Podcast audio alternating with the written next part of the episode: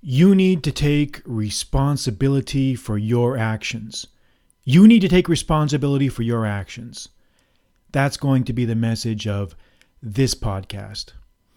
And the idea to talk about this subject came up to me as I was finishing this excellent, excellent biography of President and General Ulysses S. Grant by Ron Chernow. I finished that a couple weeks ago.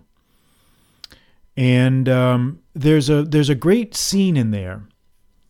I tried to find it. I tried to find the exact words so I could read Lincoln's actual quote, but I, I, I couldn't find it. It's a it's a book of a thousand pages, so I got lost in the actual quotation, unfortunately. But I can paraphrase it for you. I can paraphrase it.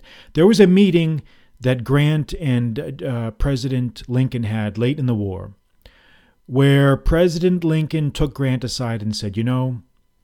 One of the things that I really appreciate about you is that you always took responsibility for the things that you did. You always took responsibility for what you did and what you planned and the actions you took, whether they were right or not right. My other generals would always involve me in some sort of discussion like this. We would say, or the general would say, well, Mr. President, uh, you know, I'm not so sure about it. I'll try it if you want me to try it. Uh, but I can't really be sure that it's going going to work out. But if you want me to do it, I'll do it. You know, one of those mealy mouth types of types of things. And Lincoln said, you know, when they would say this sort of thing, it put all the onus on me.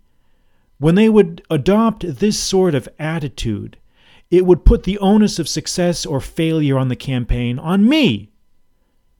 And that isn't my job. I'm the president. You're the general. You go out there, you fight the war, you win the war. So I liked this exchange that Lincoln had with Grant very much. I liked his his candor and his honesty. Because basically what Lincoln is telling Grant is that you took responsibility, you took a burden off of my shoulders, and you placed it on your own shoulders. And you know, every boss wants this, perhaps more than anything. If you've ever been a, if you have ever been in a position of responsibility, you will know that you want to be able to delegate tasks to competent people who will carry them out, who will actually do something. Because if you can have the peace of mind of knowing that something is going to get done, then that frees you up to focus on other things.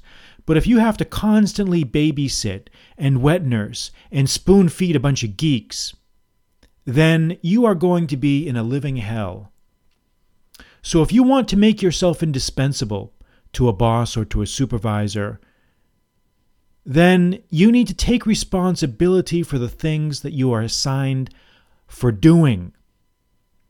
And this is what separated Grant from all the other dorks that were uh, political generals or incompetent generals in the Union cause. And there were many of them.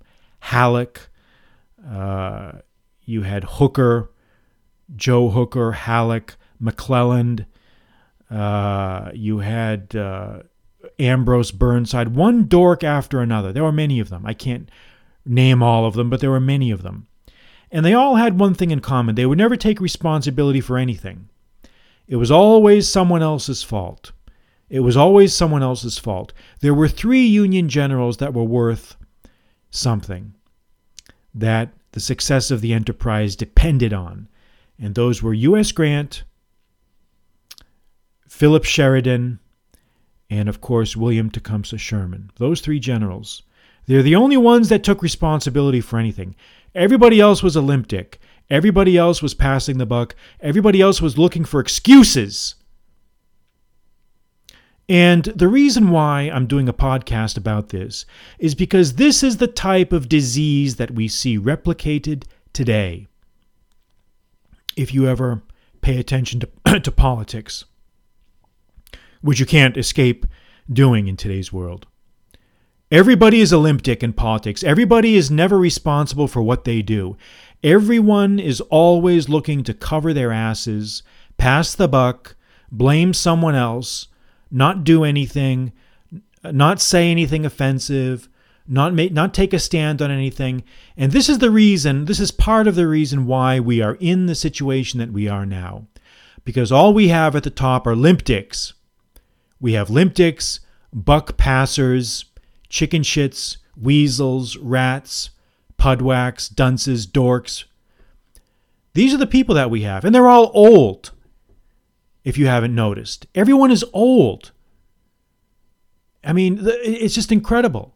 Biden, Trump, uh, Schumer, Pelosi, uh, uh, you know, Graham, um, every everybody and everyone on the Supreme Court, everyone is old. You know, at some point you need fresh blood. We need fresh blood into the system. People that are going to seize the bull by the horns, people that are going to take responsibility for action and make decisions and make decisions. Be willing to put themselves out there. Be willing to put their balls out there. Be willing to put their asses out there. No one is willing to do that. No one is willing to do that. You know, and it's just, uh, you know, it, it, it just boggles the mind. It just boggles the mind because you say to yourself, what do these people think that they're there for? Do they think that they're there to aggrandize themselves, to make money, to get rich, to to feather their nests for their sons and daughters, to appoint their friends? Apparently so. Apparently so. But regardless, that's a subject I think for another day. But the point again of this podcast is take responsibility, do something, and own up to it. If you can just do that, if you can just get into the habit of doing that, you will be able to separate yourself from 95% of the other knob warriors walking around there now. Because everybody is a shirker. Everyone is a shirker. They're shirking responsibility and they're hiding because they want to play it safe. They want to play it safe. They don't want to rock the boat. They don't want to stir the waters. That's not how you become great. That is not how you become great. You become great by doing your background research, by taking a position, by staking it out, and by fighting it out to the death. That's how you become great. And we have to adopt, I hope you will adopt a little bit of that thinking, or a lot of that thinking, into your own ethic, because we desperately, desperately need it. You know? And there is safety in honesty. Everyone thinks that, oh, I'm going to get in trouble. No, at some point, you just have to put it out there. At some point, you have to just do something. You have to make a decision, you have to stand by it, and you have to let the chips fall where they may. Fall where they may. And that's what leadership is about. That's what life is about. That's what living is about. Living is not about hiding, passing the buck, shirking, scamming licking your finger and, and extending it to see where the prevailing winds are blowing. There was a, a chapter in my book, uh, Pantheon, which was published years ago. I think it was um, 2016 or 15, rather, 2015, where there's a chapter in there called The Shirkers and the Workers. Shirkers and the Workers. And it involved a quote from Edward Gibbon's decline and fall of the Roman Empire. But I use that quote as a way to make a larger point. And we see the same thing today. There are people shirking responsibility, and we see the small minority, the 10%, the 5%, who are actually working, who are doing something, who are carrying the ship forward. Be a worker, not a shirker, and take responsibility. All right, that's enough. For now, go out there and get them.